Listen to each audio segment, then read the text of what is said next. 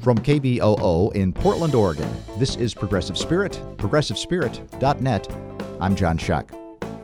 The Presbyterian Church USA will be meeting in Portland June 18th through the 26th.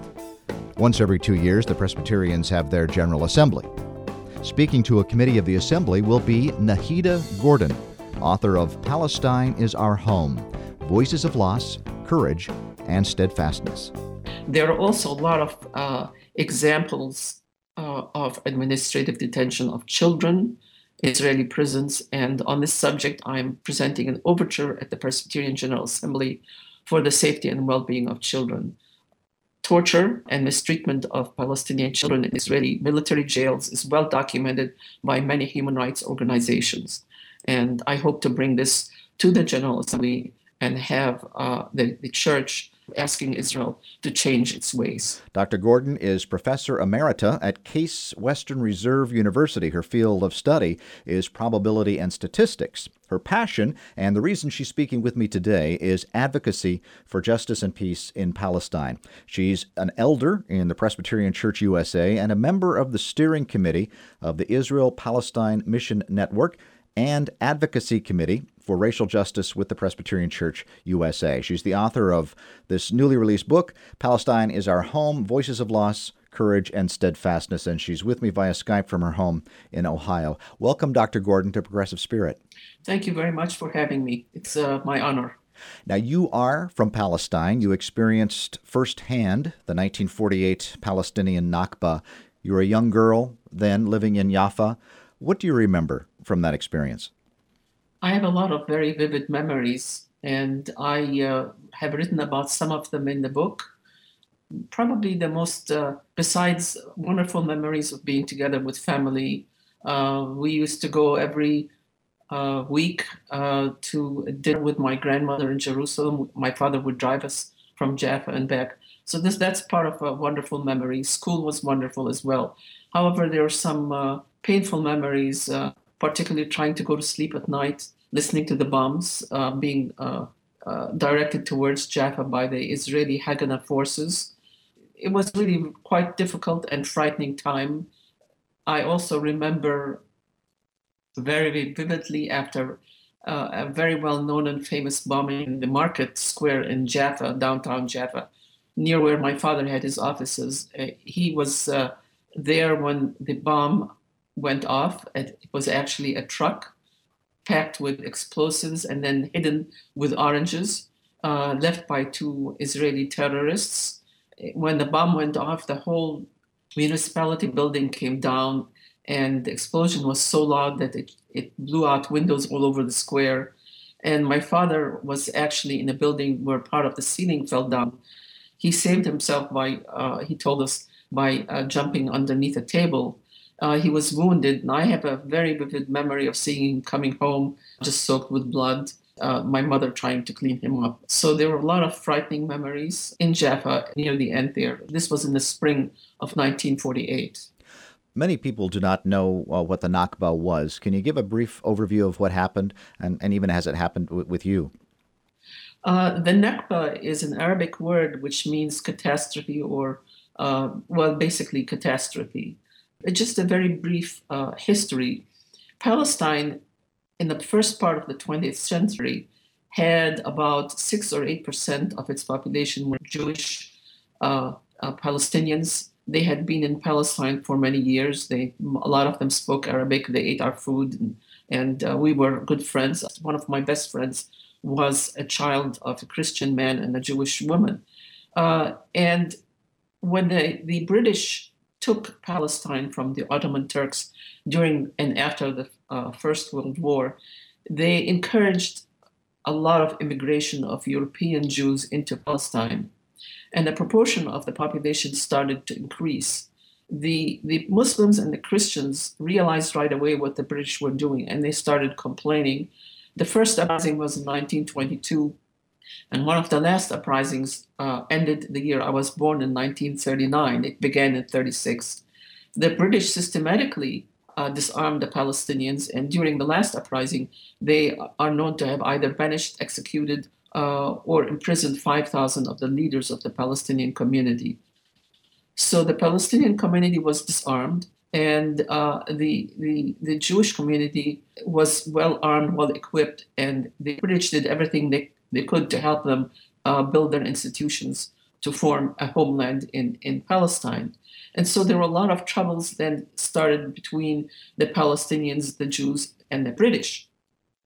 By 1947, things had really gotten quite bad, and England took it to the United Nations, and the General Assembly recommended partition of Palestine.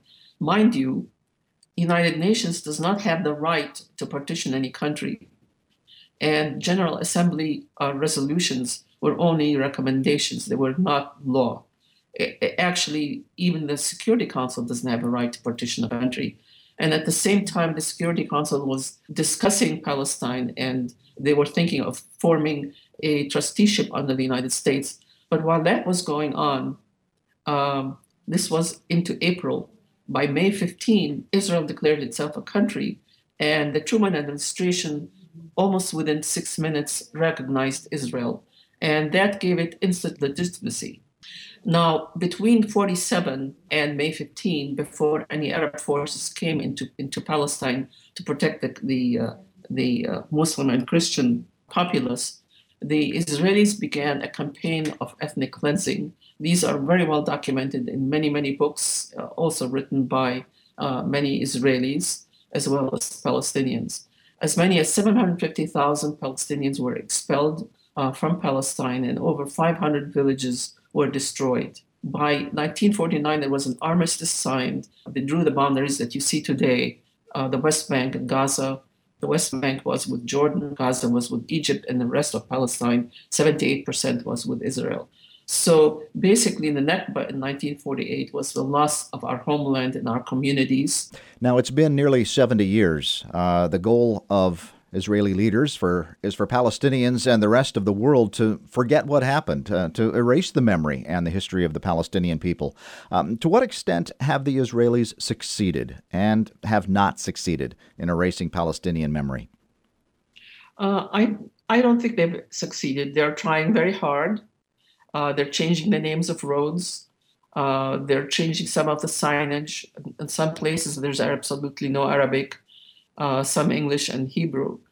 Uh, the Palestinians still have their culture, and my book, Palestine is Our Home, is a is an attempt to show people in the West that the Palestinian culture is alive and vibrant. We are still a community. Uh, we are building. We hope for the future, and a lot of us hope for the right of return. So I don't think they're succeeding. Uh, our memory is long, and uh, we still hope for the future. Explain the right of return. The right of return is an individual right uh, granted under international law. If you, for one reason or another, decide that you must leave your homeland, you have the right to return for whatever reason health reasons, war, whatever. You always have a right to return to, to your homeland. Now, you know, there have been many wars where there population uh, movements back and forth, but they've been allowed to return if they so choose. This is different in the case of Israel. They are not allowing Palestinians to return. Soon after the creation of Israel, a lot of Palestinians attempted to return, and the Israeli government called them infiltrators and they were shot on sight.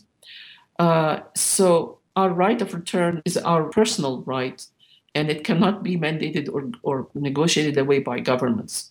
It's a personal right that we have a right to go back to our home. Now, the Israelis have law of right of return as well. They claim that any Jew anywhere in the world has a right to go to Israel uh, as long as they're well behaved people, and they're not criminals, and so forth, and be citizens in Israel. We Palestinians who uh, trace our ancestry for centuries back in Palestine are not granted this right by, the, by Israel. One of the symbols of that right uh, is the key, uh, keys to homes. Yes, uh, actually, I have six keys from my home, uh, five keys from the home, and one from my father's business, whose office was in downtown Jaffa. Uh, uh, you know, when think about it personally, let's say you decide to go on a vacation, you think you'll be gone for a week. You uh, tidy up your house, you turn off the stove, you turn off the lights. The last thing you do is you you lock the door and put the key in your pocket, and you go on your vacation expecting to come back Now, many Palestinians really thought, well, we'll leave uh, for safety. In my case, the Israelis were bombing the civilian areas of Jaffa, Jaffa, and the church across the street lost part of its roof uh, from one of those bombings. And my father thought this was too dangerous for us. So he said, well, let's just leave for a few weeks. When things calm down, we can return. Well, they didn't let us return. So many, many people have keys.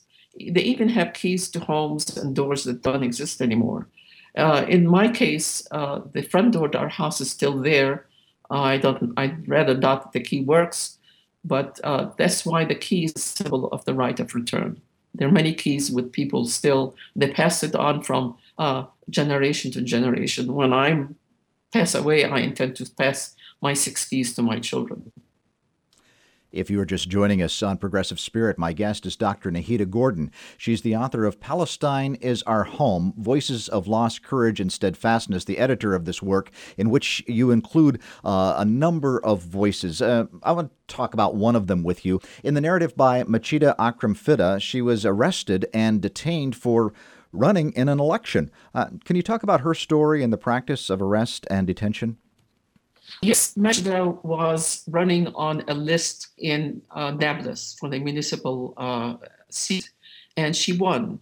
Uh, several months later, I think six months to a year later, the Israelis declared the list on which she ran to be illegal. And so they decided to arrest her. And they arrested her on what is called administrative detention. This they can uh, renew every six months. They don't have to to uh, try you. They can do it without a lawyer and so forth. And in her case, it was renewed four times, and she spent a little bit over two years uh, in prison. The narrative in there tells about how she felt, what it was like in prison. Uh, one time she told she was going to be released, and she gave away all her belongings in prison and was all excited about rejoining her parents. Uh, and then the next morning, when she was to be released, half an hour before, she found out that she was going to go through another cycle of administrative detention. And it's a very poignant story. There are also a lot of uh, examples uh, of administrative detention of children, Israeli prisons. And on this subject, I'm presenting an overture at the Presbyterian General Assembly for the safety and well being of children torture and mistreatment of Palestinian children in Israeli military jails is well documented by many human rights organizations. And I hope to bring this to the General Assembly and have uh, the, the church asking Israel to change its ways. You are a member of the Presbyterian Church USA. The denomination is meeting in Portland this week. Uh, at the last General Assembly in 2014, the church divested from Caterpillar, Motorola, and Hewlett Packard for non peaceful activities in regards to the Israeli occupation of Palestine. And you're bringing up an overture uh, about children and human rights. What's the significance for Palestinians of the American church uh, to take on these kinds of actions? They are very much behind this. Um, you may have seen uh, the wall separating Bethlehem from Jerusalem and the other environs.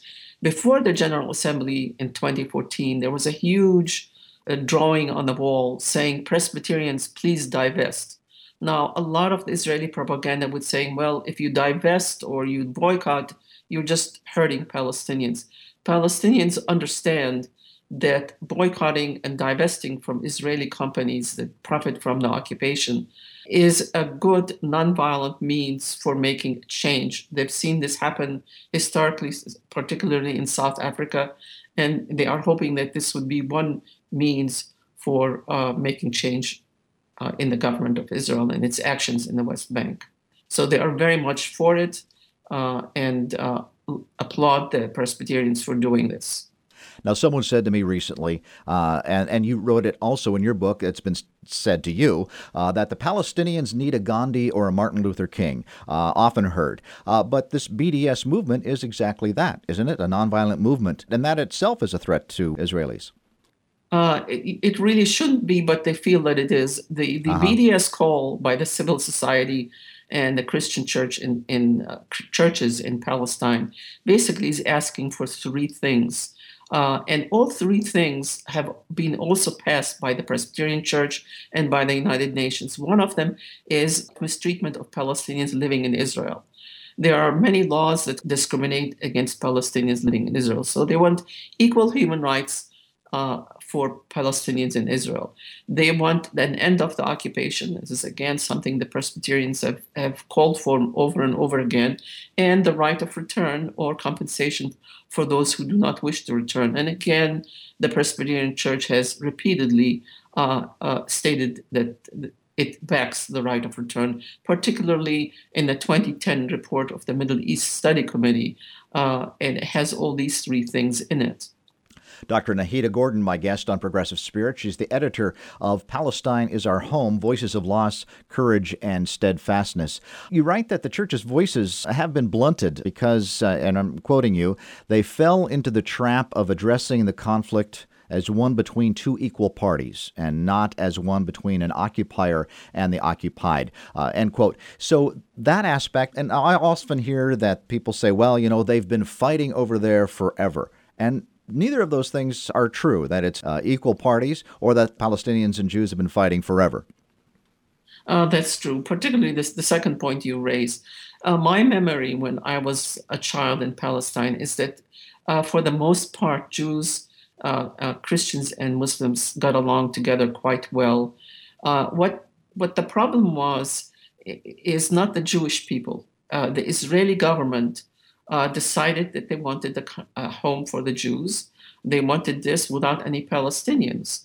and the, the, the partition plan, by the way, that was proposed um, gave the, the Jewish population 55% of the land, even though they were 30% and uh, they gave 45% to the Palestinians, who were more than two thirds of the population. And moreover, in the part they were to give to the Palestinians, only 1% were Jews.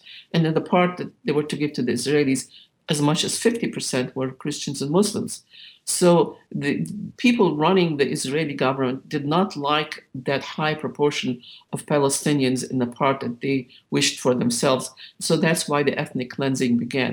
So the, the, the problems began with the high immigration of basically foreigners, people from the West who came into Palestine.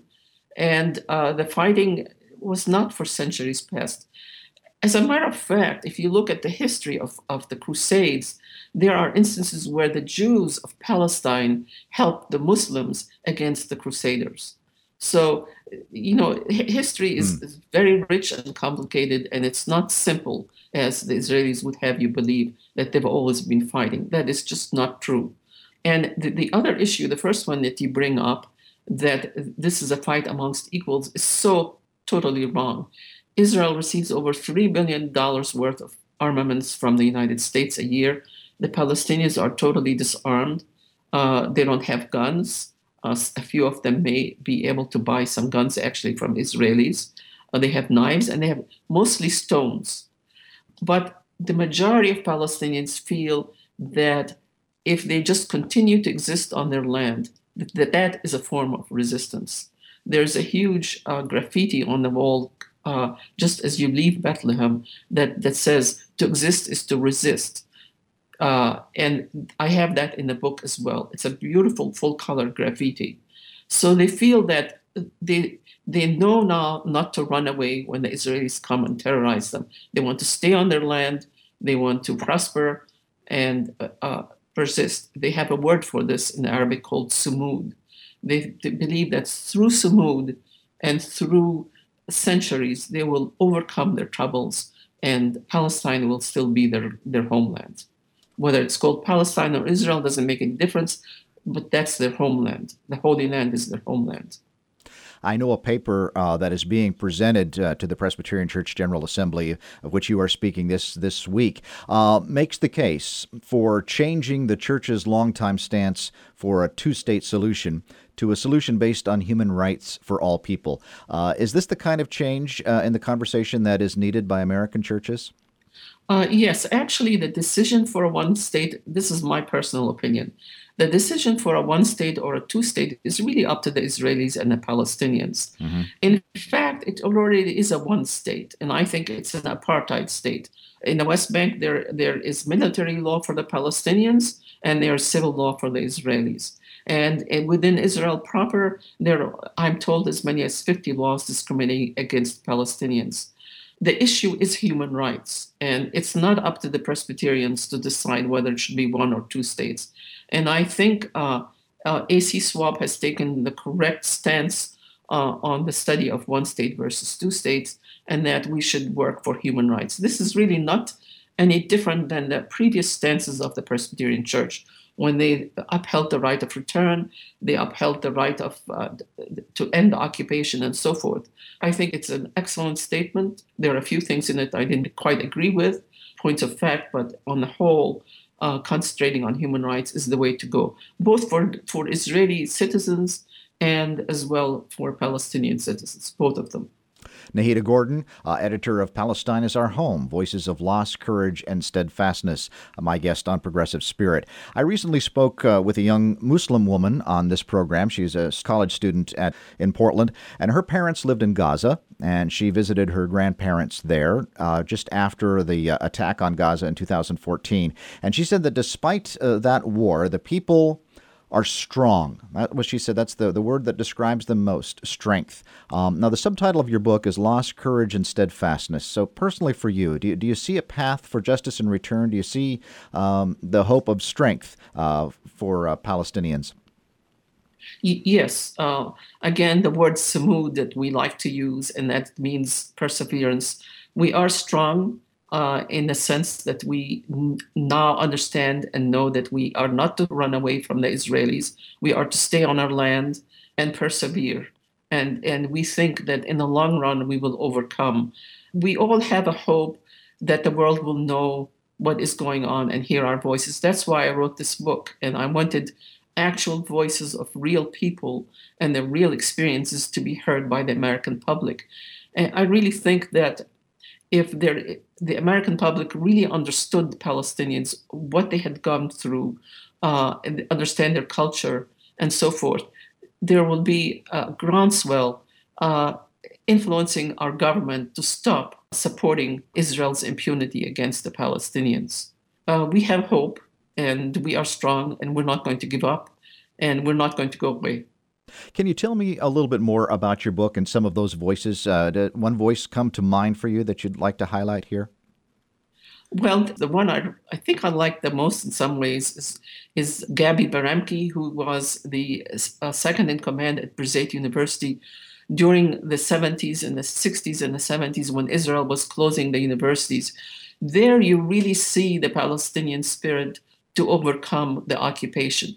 They would close the university for months on end and the faculty and administrators would, would organize classes in homes and, and garages and so forth and so that students would continue to learn. The israelis would, would uh, go around trying to find uh, these classes and they called themselves of illegal education which is sort of a ridiculous term they didn't have a law against it so they, they created this word we are going after cells of illegal education, and we will not stop. So you, you see the battle back and forth between the university and, it, and the faculty and the students and what, what the Israelis were doing to them. And you see this Palestinian spirit to overcome all hardships. Palestinians value education a great deal, and I think that through education is one way that they can overcome what is happening to them. I have uh, one more question back to the, the BDS or boycott, divest, sanctions movement.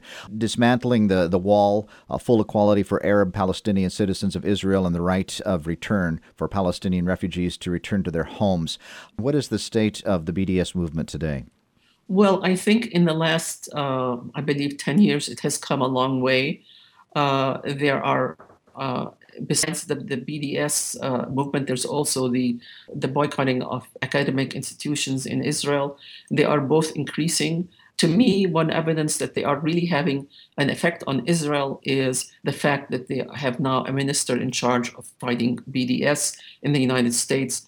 And we have many state houses trying to pass uh, legislation against the BDS movement, saying that if you support BDS, then you can't do business with the, the state government and so forth, which is probably illegal under our First Amendment rights. There are many companies that have withdrawn, for example, Veolia, which uh, was responsible for constructing a railway, a light railway uh, to Jerusalem from the settlements, uh, finally pulled out of Israel. it's having its effect. We have a long way to go, but we all believe that eventually it will have a sufficient effect that Israel hopefully change their minds in, in the way they work and, and mistreat the Palestinians. My guest on Progressive Spirit has been Dr. Nahida Gordon. She's the editor of Palestine is Our Home Voices of Lost Courage and Steadfastness. She's an elder in the Presbyterian Church and will be speaking at the Presbyterian General Assembly as it meets in Portland June 19th uh, through the 26th. Uh, a final word. I hope that people would be interested enough to uh, purchase the book. Uh, I would like to say that once I make my expenses, uh, all profits are going to go to uh, Rawdat. This is a, a, elementary school in East Jerusalem, which has children who cannot afford to go to, to private school. Uh, it, uh, is, it does not teach Islam or Christianity. It just teaches uh, uh, good moral behavior. Uh, it's a beautiful little school. They are under a great deal of financial pressure, and I'm hoping that the sales of the book uh, will help this little school uh, prosper and survive. Um, and I want to say again that if you really want to know what how the Palestinians feel uh, and think and meet them as people, not through the, the eyes of the media, uh, read this book and uh, look at these stories and, and think about Palestinians. Dr. Nahida Gordon has been my guest on Progressive Spirit, editor of Palestine is Our Home Voices of Loss, Courage, and Steadfastness. It's a book uh, with a discussion and a leader's guide to uh, offer awakening about the Palestinian situation. Thank you so much, uh, Dr. Gordon, for this book and for being with me today. Thank you. I appreciate it very much. You've been listening to Progressive Spirit, progressivespirit.net. From KBOO in Portland, I'm John Shuck. Be well.